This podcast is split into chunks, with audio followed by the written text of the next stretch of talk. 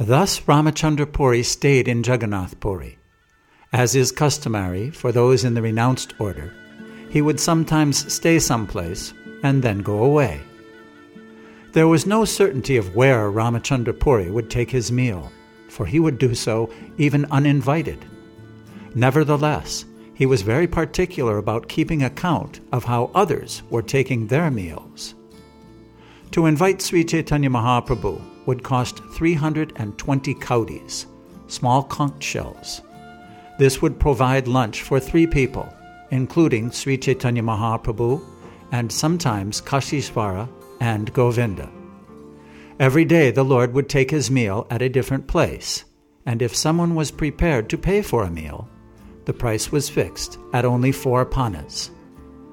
Ramachandra Puri concerned himself with gathering all sorts of information about how Sri Chaitanya Mahaprabhu was situated, including his regulative principles, his lunch, his sleep, and his movements. Because Ramachandra Puri was interested only in finding faults, he could not understand the transcendental qualities of Sri Chaitanya Mahaprabhu. His only concern was finding fault, but he could not find any. At last, he found a fault. How can a person in the renounced order eat so many sweetmeats? He said. If one eats sweets, controlling the senses is very difficult. In this way, Ramachandra Puri blasphemed Sri Chaitanya Mahaprabhu before everyone. But nevertheless, he would regularly come to see the Lord every day. When they met, the Lord would offer him respectful obeisances considering him a godbrother of his spiritual master. Ramachandra Puri's business, however, was to search for faults in the Lord. Sri Chaitanya Mahaprabhu knew that Ramachandra Puri was criticizing him before everyone. But whenever Ramachandra Puri came to see him, the Lord offered him respects with great attention. One day, Ramachandra Puri came in the morning to the abode of Sri Chaitanya Mahaprabhu. Seeing many ants, he said something to criticize the Lord. Last night there was sugar candy here, he said. Therefore ants are wandering about. Alas, this renounced sannyasi is attached to such sense gratification. After speaking in this way, he got up and left. Sri Chaitanya Mahaprabhu had heard rumors about Ramachandra Puri's blasphemy. Now he directly heard his fanciful accusations. Purport by Srila Prabhupada. Ramachandra Puri could find no fault in the character of Sri Chaitanya Mahaprabhu, for he is situated in a transcendental position as the Supreme Personality of Godhead. Ants are generally found everywhere, but when Ramachandra Puri saw ants crawling in the abode of the Lord, he took it for granted that they must have been there because Chaitanya Mahaprabhu had been eating sweetmeats. Ants generally crawl about here, there, and everywhere. But Ramachandra Puri, imagining faults, criticized Sri Chaitanya Mahaprabhu by alleging that there had been sweetmeats in his room.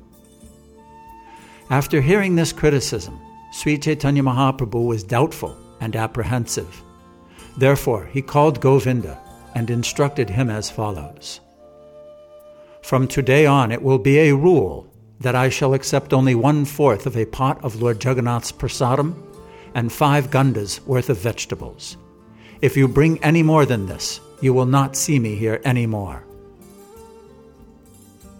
Govinda relayed the message to all the devotees. When they heard it, they felt as if their heads had been struck by thunderbolts.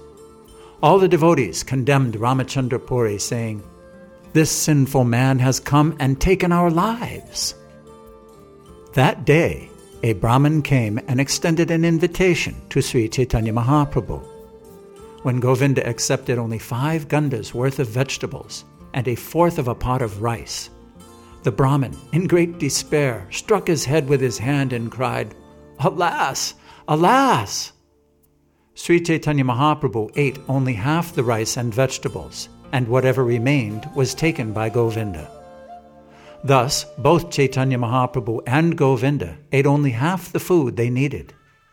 Because of this, all the other devotees gave up eating.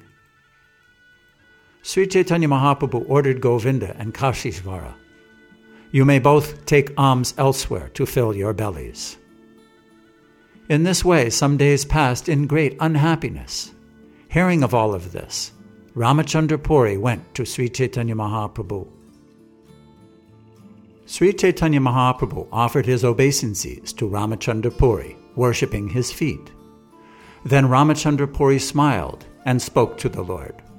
Ramachandra Puri advised It is not the business of a sannyasi to gratify his senses. He should fill his belly some way or other.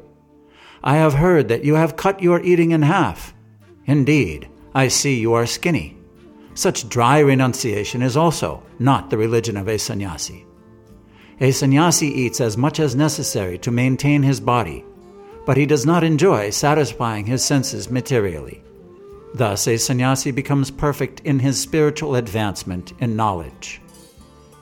In the Bhagavad Gita, Lord Krishna said, My dear Arjuna, one cannot perform mystic yoga if he eats more than necessary or needlessly fasts, sleeps and dreams too much, or does not sleep enough.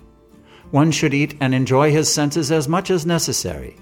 One should properly endeavor to execute his duties, and one should regulate his sleep and wakefulness. Thus, one can become freed from material pains by executing mystic yoga. Sri Chaitanya Mahaprabhu then humbly submitted I am just like an ignorant boy and am like your disciple. It is my great fortune that you are instructing me.